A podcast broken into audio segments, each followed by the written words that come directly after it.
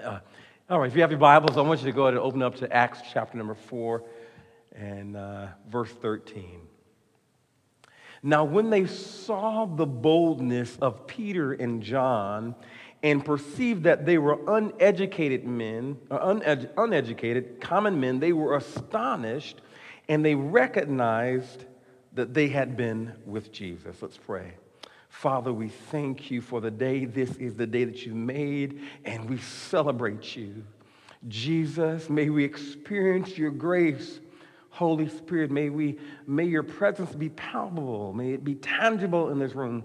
Lord, we pray that um, oldest of prayers, Veni Sanctus Spiritus, come, Holy Spirit. Amen. Some years ago, I was having a conversation with a, uh, a fellow co-worker of mine, and, uh, um, and he was telling me about uh, uh, playing, him trying out for basketball in high school. And I was like, okay, uh, because we played one-on-one. I was like, oh, yeah, yeah anyway. So um, and, uh, and so he was telling me a story that he tried, and what he did is he, he went and he grabbed him a video of the best player in the NBA, Michael Jordan. And, and that night before, he watched the video, and uh, the next day he went and stepped on the court with some Jordan shoes on, a Jordan jersey on. But to his dismay, he didn't make the team. And the reality is that typically it doesn't work that way. You don't watch a video one day and then go perform. He hadn't practiced Jordan's moves. He didn't know Jordan's footwork. Uh, he hadn't developed his work ethic or, uh, or had his basketball IQ or philosophy.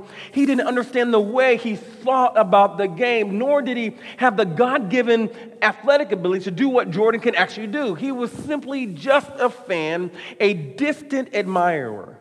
And, in fact, no one would have ever known um, that he had watched that video the night before. Because he didn't look like Michael Jordan.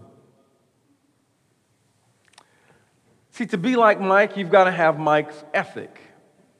You have to have Mike's uh, footwork. You have to have Mike's train of thought. You've, you've got to, you have to practice. It's, it, it's kind of like, you know, we can't be like followers or disciples of Jesus by, by hearing a few sermons. Uh, uh although sermons are good, it, it, takes, a, it takes a passionate curiosity uh, to follow. It takes a passionate commitment to follow. It takes a, a passionate courage to follow. It takes a death to follow. It takes an eager desire to be with Jesus. Uh, I don't know if 2020 went the way that you expected it to go, uh, or even 2021. Uh, but, you know, for years, America has touted that, you know, we are this Judeo Christian nation with these Judeo Christian values, but uh, in 2020, you may not have been able to tell. Amen. Uh, the pandemic, uh, the injustice, the election, it's the perfect pie uh, or the, a, cocktail of crisis, if you will. Uh, but in that, we saw we, our, our natures uh, were unveiled. And it's kind of how they would say too often we have grown up into church, but not grown up into Christ.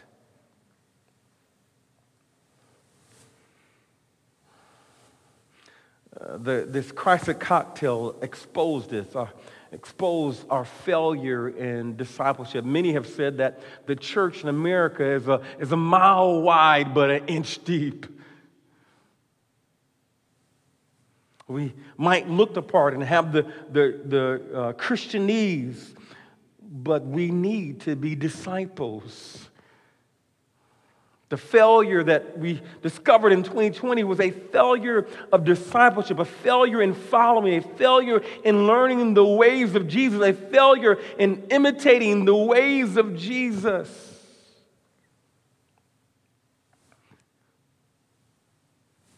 Like these elders of Israel says that we perceive that we look and these guys were uneducated, they were uh, I mean, they were common men but they had recognized that they had been with Jesus. Jesus tells them in Mark chapter 1, he says, he says, follow me and I will make you. If you will follow him, he will make you. If you will follow him, you will become like him. You got to follow to become. You can't be at a distance with Jesus and be like Jesus.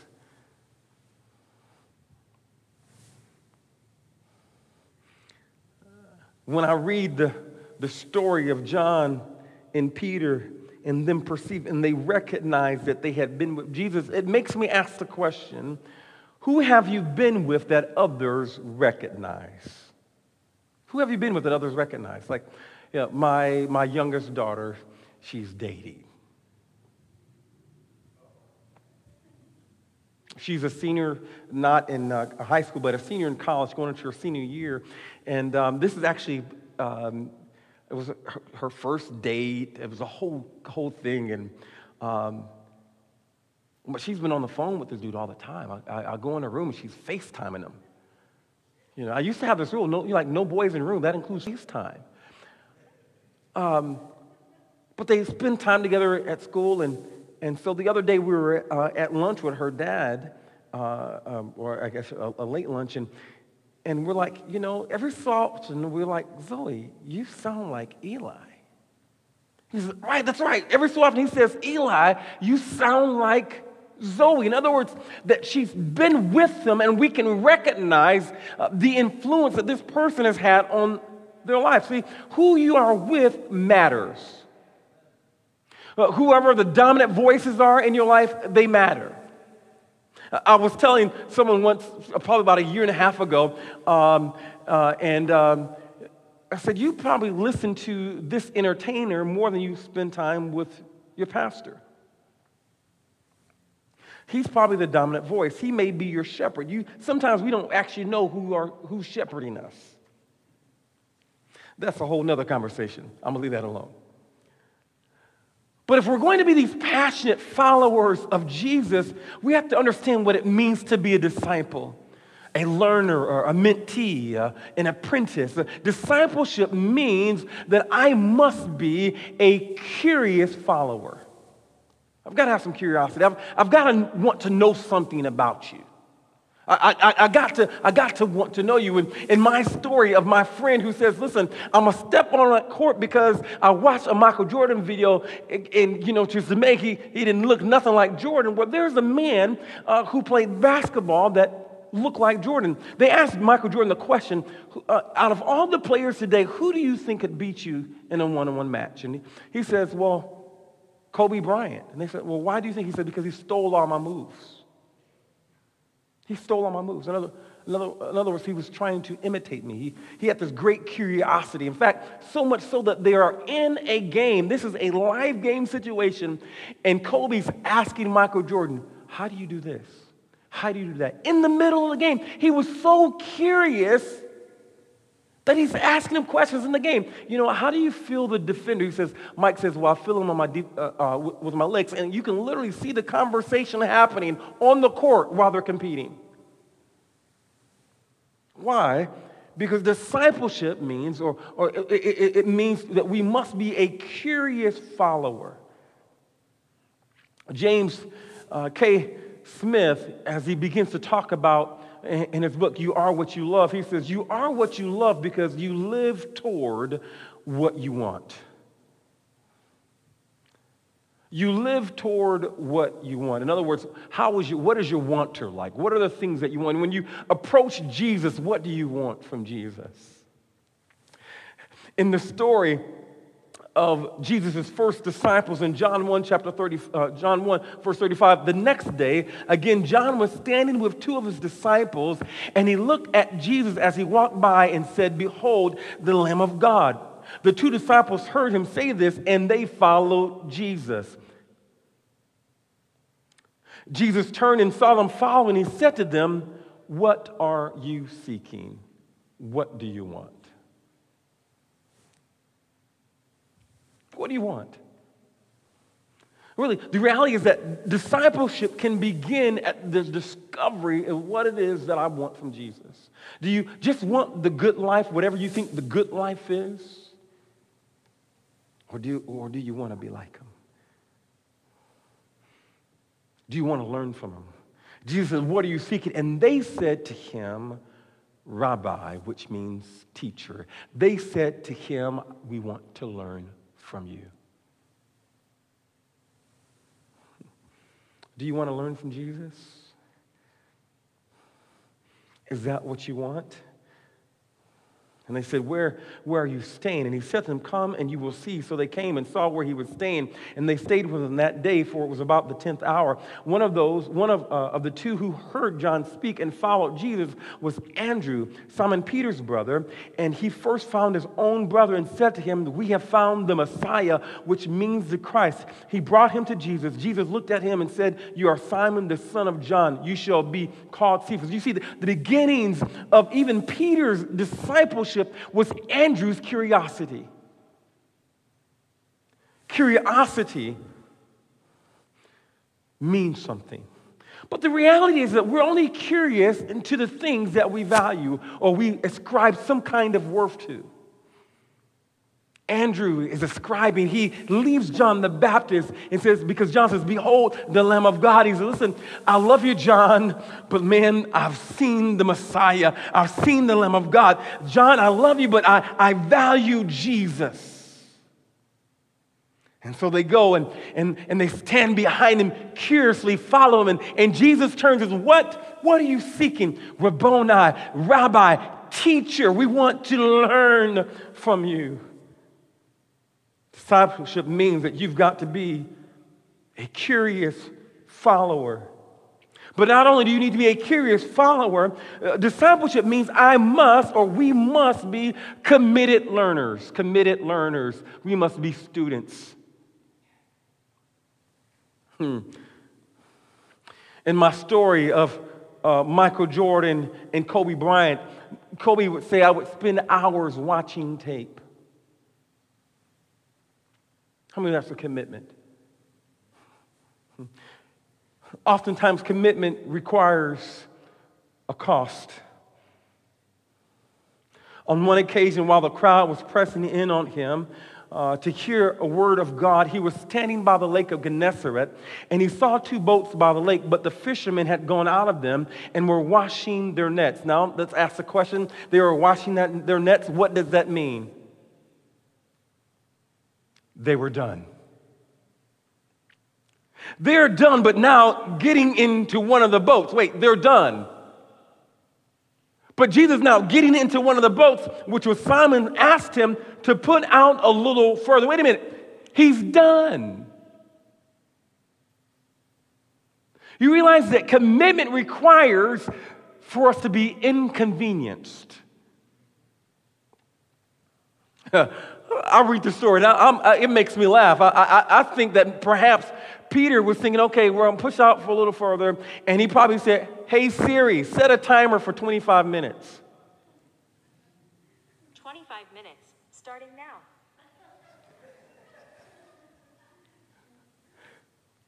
That's funny. But the Bible says that, but Jesus sat down. He puts out further and Jesus sits down. I mean, Jesus has been known to preach a message or, or be on a missionary trip for three days. But they were done.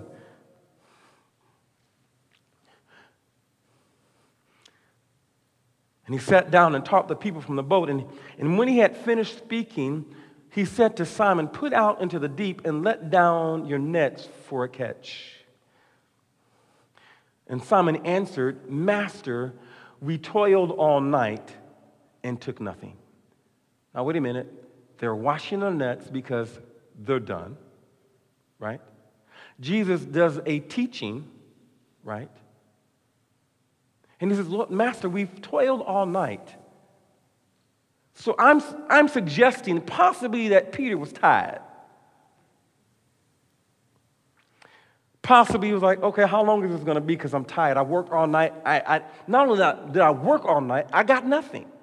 I don't know if, if it makes you more exhausted when you realize my trip wasn't even successful. he's tired in disappointment, but he's about to learn something because committed you as disciples, we must be committed learners. He's committed to, to hearing and, and following the voice of Jesus, but at your word, I will let down the nets.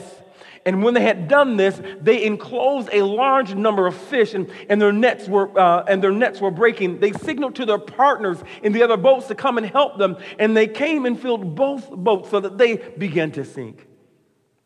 But when Simon Peter saw it, he, he fell down at Jesus' knees, saying, Depart from me, for I am a sinful man oh Lord. He learned, he learned in his commitment the power of Jesus. He learned in his commitment the power of the word of Jesus. He learned in his commitment to Jesus, to, his commitment to follow the distance between him and Jesus. Oh Lord, I'm a sinful man. Something's different about you.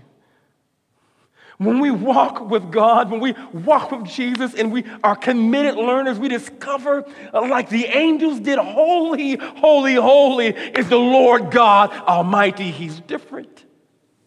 There's something that happens when we're committed learners. For he and all who were with him were astonished at the catch of a fish that they had taken. And, and, so also were James and John, sons of Zebedee, who were partners with Simon. And Jesus said to Simon, Do not be afraid. From now on, uh, you will be catching men. Uh, from now on, if you follow me, I will make you. If you follow me, you will become fishers of men. God is trying to make us into something. And when they had brought their boats to land, they left everything and followed him. They looked at all that they had and said, Well, that's nice, but boy, you are so much better. Well, that's good, but man, this is better. Man, that, that's great, but this, Jesus, you are greatest. I'm going to leave good for greatest.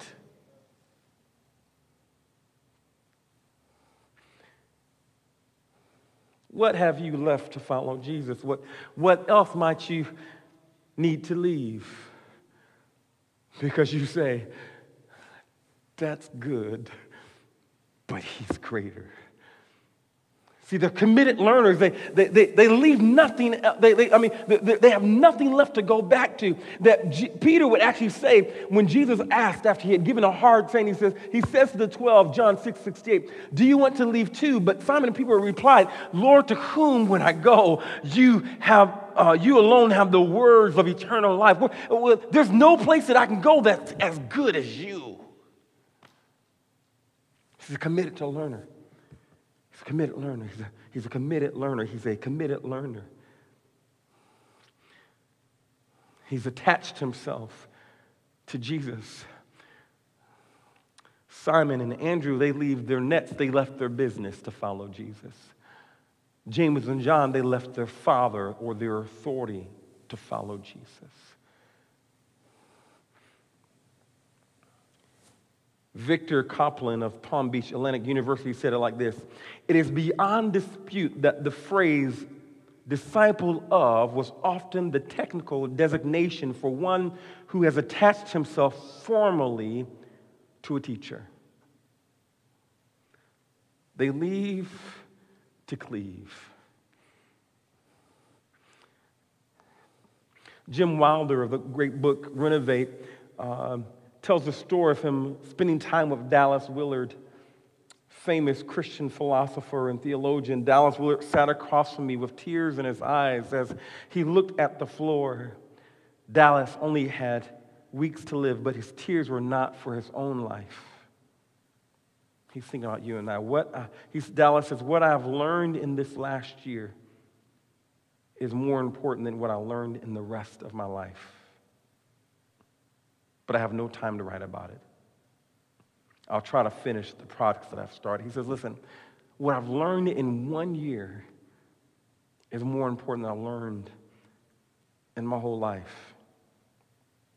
And Jim Waters, he looked up, at, looked up at me, and I wondered if he was thinking about our conversation or something else. He says, You need to write about this, Dallas said.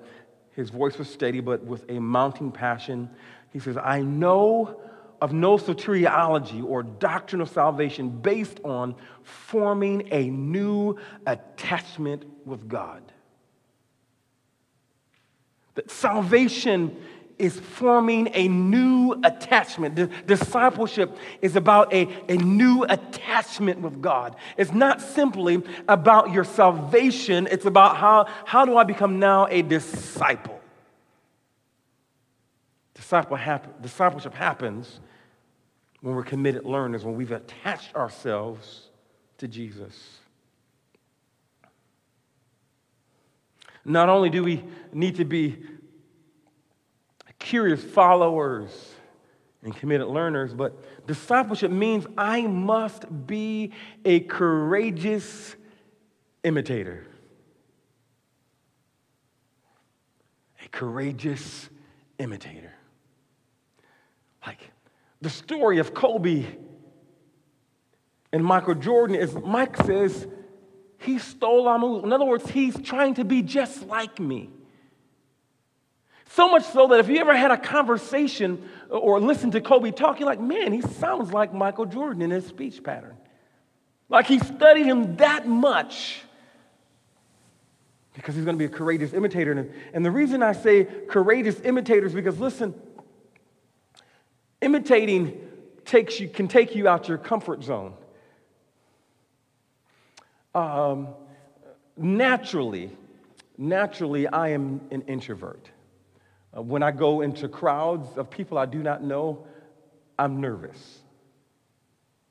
And most people don't understand that about me because most of my jobs have been speaking. I'd go in schools and I would teach. And one time I was teaching and I, I left a class and, and I went to my, uh, back to my desk and uh, sat down and kind of read a book. And, and my coworker complained to our boss, like, He's, he doesn't like me. He's mean. We're in class and he's all bubbly and making the kids laugh. But after it's over, he sits down and he doesn't even talk to me. Well, it's because I'm an introvert. But because most of my jobs are communication, she missed it. But I, I am naturally an introvert. And so sometimes, you know, God gets me out of my comfort zone. I have to be a courageous imitator. And so I like to go for jogs, and so I run about two miles three days a week. And I'm, I'm running, and ever so often the Holy Spirit would nudge me and say, Hey, I need you to go pray for that guy. I'm like, uh, Lord, uh, he looks all right. And I pass him up, and he's like, uh, I thought I said, I'm like, uh. Um, and you have to know, I wear bright colors. I have the five toe shoes. I look like a weirdo. Um, the Lord kind of highlighted you to me, and um, uh, is it okay if I pray for you? This guy stops and begins to bawl. It's got to be somewhere between 48 55. Just begins to bawl and begins to share a little bit of a story. And I got the opportunity to pray for him, but it was out of my comfort zone. Another time, I'm, I'm doing my little, I'm like the running evangelist. No, I'm running, I'm doing this thing, uh, I should say running prayer. And God's like, hey, I want you to stop and pray for that guy. And I go, ah, he's at the car wash, smoking a, a joint. And I'm like, ah, this is going to be interesting. Okay. Well, hey, bro, uh, the Lord um, uh, highlighted me. I think I should, he, uh, can I pray for you? The dude gave me the and he was like, Like, okay, so I kept running.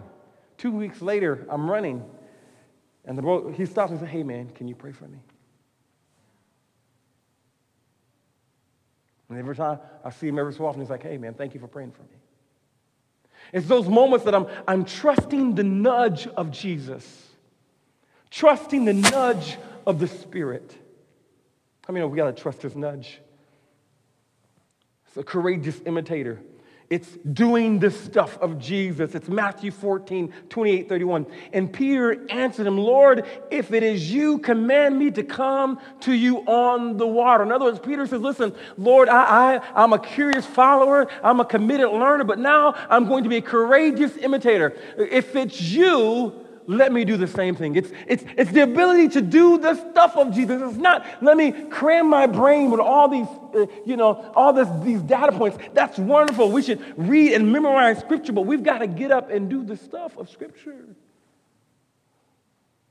Because discipleship is not just information, discipleship is also demonstration. Peter answered him, Lord, if it's you, command me to come to you on the water. And he said, Come. So Peter got out of the boat and walked on the water and came to Jesus. Peter is now doing the stuff. But when he saw the wind, he was afraid and, and began to sink, begin to sink, and he cried out, Lord, save me. And Jesus immediately reached out his hand and took hold of him, saying to him, O you of little faith, why did you doubt? One of the ways that we spell faith is R I S K. Faith is spelled risk.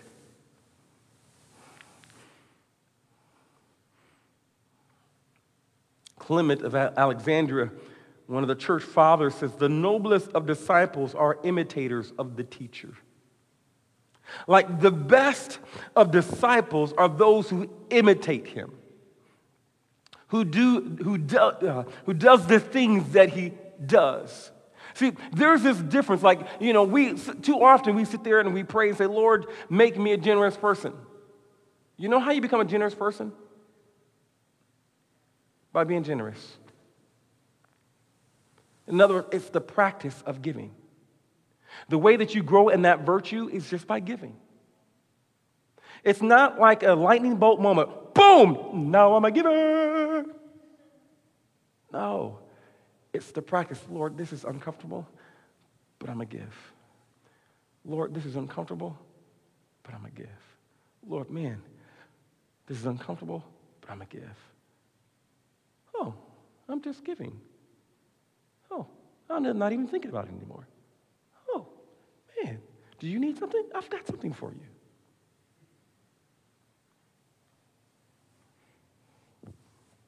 One man said it like this when, when we ask God, Will you make me patient? Does God make you patient or give you opportunities to be patient?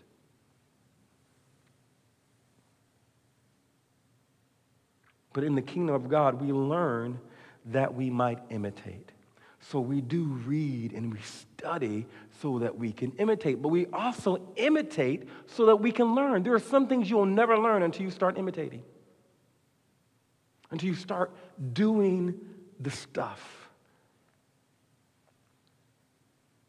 See, imitation matters. See, uh, in discipleship, as they begin to study discipleship, uh, in, the, in, in, the, in the Gospels, uh, they talk about uh, the Greek word uh, is used as disciples, as learners, but in Paul's letters, it wasn't simply learners, it was imitators.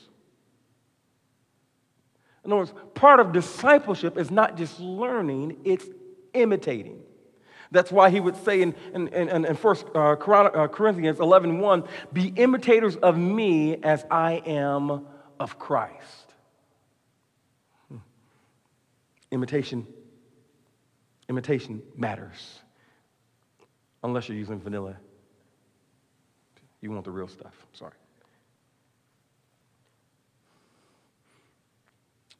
And he appointed 12, whom he also named apostles, so that they might be with him. How, do you do this? How do you get to the place where, and they recognize that these were uneducated, common men, but they realized they had been with Jesus? Like they're recognizing. I mean, no, they're not recognizing the scriptures they memorized? The scripture says, when they saw their boldness, they, they had just wrought a miracle. And the man leaps up and he dances. And when the elders saw their boldness, in other words, it's something that can be seen. They were imitating Jesus' boldness. They could see it. But how do you go from being this curious follower? How do you get from a curious follower to man, we recognize that even with Jesus. How do you go from a committed learner to, and they recognized that they had been with Jesus? How, how do you go from this courageous imitator and they, and they realize that they had been with Jesus? I believe because they discovered that Jesus wanted to be with them. See, it's not, it's not enough for you to want to be with Jesus. You need to know that Jesus wants to be with you. Mark chapter 3, verse 14, it says, And when he appointed 12, whom he also named apostles, so that they might be with him. So that they might be with him. Jesus wants you to be with him.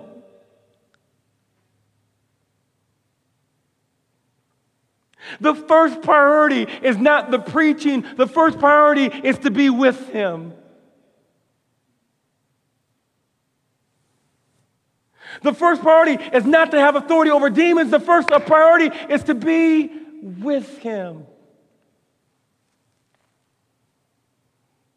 And he appointed the 12, whom he, he also named apostles, so that they might be with them and he might send them out to preach. Listen, what empowers the preaching is the witness of God.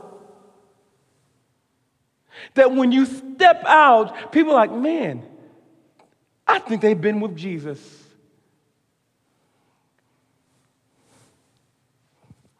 What gives authority is witness.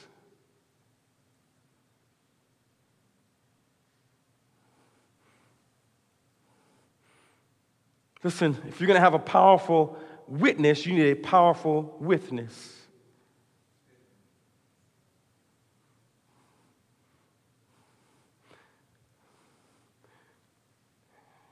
And Jesus came and said to them, All authority in heaven and on earth has been given to me. Go, therefore, and make disciples of all nations, not nation states, ethnicities, cultural groups. Make disciples, learners, those that would, that would study and imitate, baptizing them in the name of the Father and of the Son and of the Holy Spirit, teaching them to observe all that I've commanded you. And behold, I am with you always to the end of the age. Uh, uh, he's baptizing them in the name. Now, in the name simply means in the nature of, name and nature, or name and character. They go hand in hand. So, in other words, Jesus is listen, baptizing them in the nature of the Father, baptize them in the nature of, of Jesus, baptize them in the nature or the character of the Holy Spirit. Baptism is immersion, immersing, immersing them in the nature of the Father. Paul would write uh, in, in, in Corinthians, he says, Let the love of the Father and the grace of the Lord Jesus and the fellowship of the Spirit be with you now. In other words, he says, uh, uh, baptize them in the nature of the love of God. Immerse them in the Father's love. Do you know that the Father loves you? You need to be immersed in the Father's love.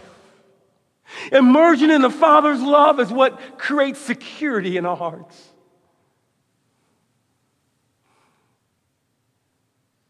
But not only are we to be immersed in the Father's love, we ought to be immersed in the grace of the Lord Jesus. I've never earned a single thing. God is just simply good. I have two major abiding convictions is that God is really good and I am deeply loved by him.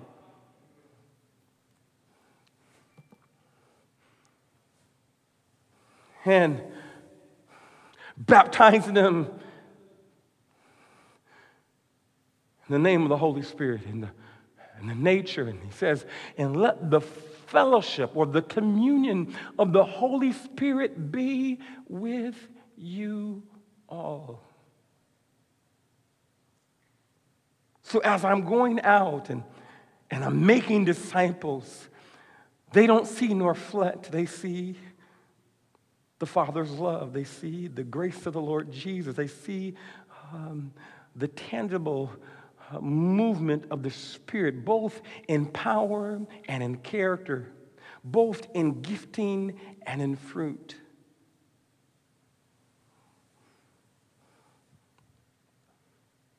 Because, friends, who you're with matters. And it begins when we follow Jesus. And we follow him, we'll become like him. So, Papa, we thank you. We thank you for your goodness. We thank you for your mercy. We thank you, God, for the blood of Jesus. We thank you for the fellowship of the Spirit. I pray that you would empower us, that we might be courageous imitators, oh God. Oh God, that we might be committed learners and that we be curious followers so that the nations could know that we've been with you. We pray this in Jesus' name. Amen. Family, God bless you. Thank you for having me.